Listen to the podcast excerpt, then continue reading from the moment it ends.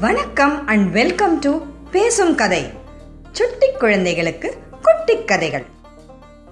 இந்தியாவில் இருக்கிற ஒரு பழமையான கோயிலை பற்றின ஒரு சுவாரஸ்யமான கதையை இப்போ பார்க்கலாம். இந்த கதை நடந்தது ராமருடைய காலத்தில். ராமர் பதினாலு வருஷம் வனவாசம் முடித்து திருப்பி அயோத்தியாவுக்கு வந்தார். அவருக்கு ரொம்ப கோலாகலமாக பட்டாபிஷேகம் நடந்தது. பட்டாபிஷேகத்துக்கு தனக்கு உதவி செஞ்ச நண்பர்கள் எல்லாரையும் அவர் வந்து கூப்பிட்டுருந்தார்.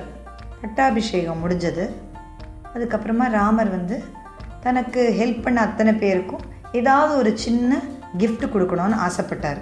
எல்லார்கிட்டேயும் உங்களுக்கு என்ன வேணும்னு கேட்ட அவங்க கேட்டதெல்லாம் கொடுத்தாரு. இப்போ விபீஷ்ணர்கிட்ட வந்து உங்களுக்கு என்ன வேணும்னு கேட்டார். விபீஷ்ணருக்கு வந்து ராமருடைய பேலஸில் அவருடைய பூஜை அறையில் ஒரு மகாவிஷ்ணுவோட சிலை இருந்தது.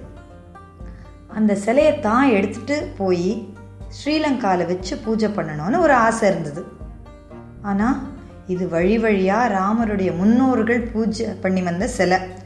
அதை ராமர்கிட்ட கேட்கலாமா வேணாமான்னு கொஞ்சம் தயங்கினார். ராமர் சொன்னார் எது வேணுமோ கேளுங்க அப்படின்னு சொன்னார்.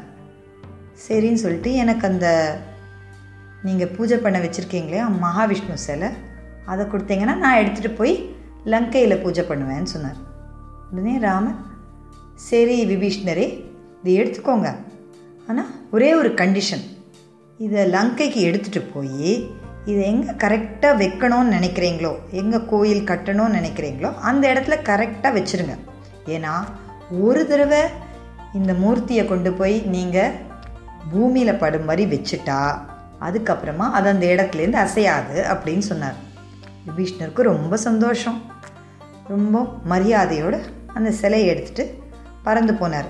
அயோத்தியாலேருந்து லங்கைக்கு பறந்து வந்துட்டு இருந்தார். வர வழியில் சாயந்தரம் ஆயிடுச்சு விபீஷ்ணருக்கு ஒரு பழக்கம் இருந்துச்சு. காலையிலையும் மாலையிலையும் சூரியன் வந்து உதிக்கும் போதும் அஸ்தமனம் ஆகும்போதும் சூரியனுக்கு பிரார்த்தனை பண்ணுறது அவருடைய வழக்கம். அப்போ சாயந்தரம் ஆயிடுச்சு சூரியன் அஸ்தமிக்க போகுது. ஓ அவர் பறந்து வந்துட்டு இருந்தபோது கீழே ஒரு ரொம்ப அழகான ஒரு நதி கரையை பார்த்தார். சரி இந்த இடம் தான் கரெக்டான இடம். நாம் வந்து நம்மளோட பூஜையை முடிச்சுக்கலாம்னு நினச்சார். ஆனால் அவர் கையில் வந்து அந்த சிலை இருந்தது. அதை கீழே எங்கேயும் வைக்க முடியாது. என்ன பண்ணலாம் அப்படின்னு பார்த்துட்டு இருந்தார். இதே சமயத்தில் அந்த அழகான நதிக்கரையை பார்த்த உடனே அந்த மகாவிஷ்ணுவுக்கு த அங்கேயே தங்கிடணுன்ற விருப்பம் வந்தது. அவருடைய மனசு ஆசையை புரிஞ்சுக்கிட்ட பிள்ளையார் அங்கே ஒரு சின்ன மாடு மேய்க்கிற பையனாக வந்தார். இந்த மாடு மேய்க்கிற பையனை பார்த்த உடனே விபீஷ்ணன் என்ன பண்ணார்? தம்பி இங்கே வா. இந்த பாரு எனக்கு கொஞ்சம் ஒரு சின்ன வேலை இருக்குது அதை நான் முடிச்சுட்டு வரேன். அது வரைக்கும் இந்த சிலையை நீ கையிலேயே பத்திரமா வச்சுக்கோ. கீழே எங்கேயும் வச்சிடக்கூடாது. பத்திரமா வச்சுக்கோ. நான் ஒரு அஞ்சு நிமிஷத்தை போயிட்டு திரும்பி வந்துடுறேன் அப்படின்னு சொன்னார். உடனே அந்த பையன் வந்து சொன்னால் இந்த சிலை ரொம்ப பெருசாக இருக்குது என்னால் கையில் ரொம்ப நேரம் பிடிச்சிக்க முடியுமான்னு தெரியலையே ஐயா அப்படின்னா. இல்லை இல்லை. நீ கவலையப்படாத ஒரு அஞ்சு நிமிஷத்தில் வந்துடுறேன். நான் நீ பத்திரமா கையில் வச்சுட்டு இருந்தேன்னா உனக்கு நல்ல பெரிய பரிசு தரேன் அப்படின்னு சொன்னார். உடனே அந்த பையன் என்ன சொன்னான் சரி நான் வச்சுக்கிறேன். நான் வந்து உங்கள்கிட்ட என்னால் தூக்க முடியலன்னா உங்ககிட்ட மூணு தடவை சொல்வேன் என்னால் முடியலன்னு. இந்த மூணு தடவை நான் கூப்பிடுறதுக்கு உள்ள நீங்கள் வந்துட்டீங்கன்னா இந்த சிலையை வந்து நான் கையிலே வச்சுப்பேன். மூணு தடவை நான் கூப்பிட்டும் நீங்கள் வரலைன்னா நான் அந்த சிலையை கீழே வச்சிருவேன்னு சொன்னான். ஒரு நிமிஷம் யோசிச்சார் விபீஷ்ணர்.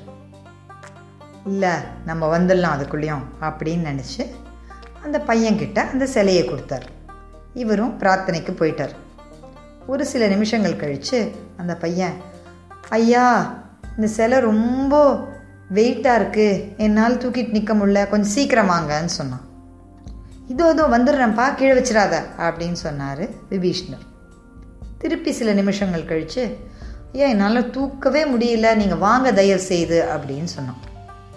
அப்பவும் விபீஷ்ணர் ஐயோ கீழே வைக்காத வந்துடுறேன் அப்படின்னார். இன்னும் ஒரு நிமிஷம் கழித்து இந்த பையன் திருப்பி என்னால் சுத்தமாக தூக்க முடியல என்னால் இதோட பாரத்தை தாங்கவே முடியல இப்போ நான் வைக்க தான் போகிறேன் அப்படின்னு சொன்னான். விபீஷ்ணர் வந்து ஒரு நிமிஷம் வந்துடுறேன் அப்படின்னார். ஆனால் அதுக்குள்ள அந்த பையன் அந்த சிலையை கீழே வச்சுட்டான். ஓடி வந்த விபீஷ்ணர் பார்த்தா அந்த சிலை பூமியில் இருந்தது. அவர் எப்படியாவது நகர்த்தணும்னு பார்த்தாரு. ஆனால் ராமர் சொன்னபடியே அந்த சிலை கொஞ்சம் கூட நகரல.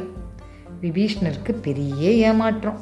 அந்த பையனை பார்த்து பயங்கர கோவம். ஏன்பா நான் தான் சொன்னேன்ல வரேன்ட்டு. ஏன்பா கீழே வச்ச? அப்படின்னு ரொம்ப அந்த பையன்கிட்ட கோவிச்சுக்கிட்டார். அந்த பையன் அடுத்த நிமிஷம் உருமாறி பிள்ளையாரா நின்னார். உடனே விநாயகரே எப்படி பண்ணிட்டீங்க?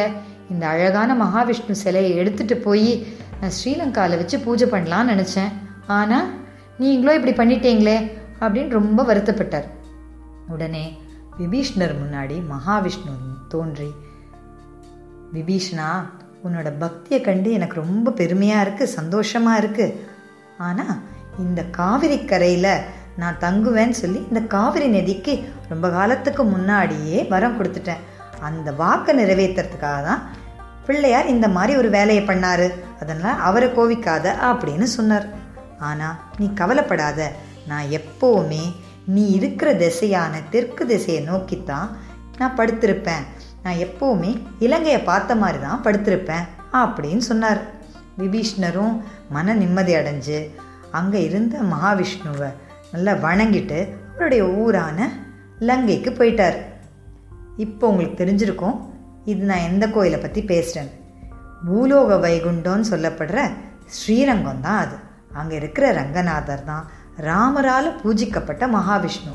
அவர் இன்றைக்கும் தெற்க பார்த்து விபீஷ்ணர் இருந்த திசையை பார்த்து தான் அங்கே அவருக்கு அருள் பாலிக்கிற மாதிரி படுத்துட்ருக்காரு இந்த கதை உங்களுக்கு பிடிச்சிருந்தா இது போல நிறைய கதைகள் கேட்க பேசும் கதை யூடியூப் சேனலுக்கு சப்ஸ்கிரைப் பண்ணுங்க. நன்றி வணக்கம்.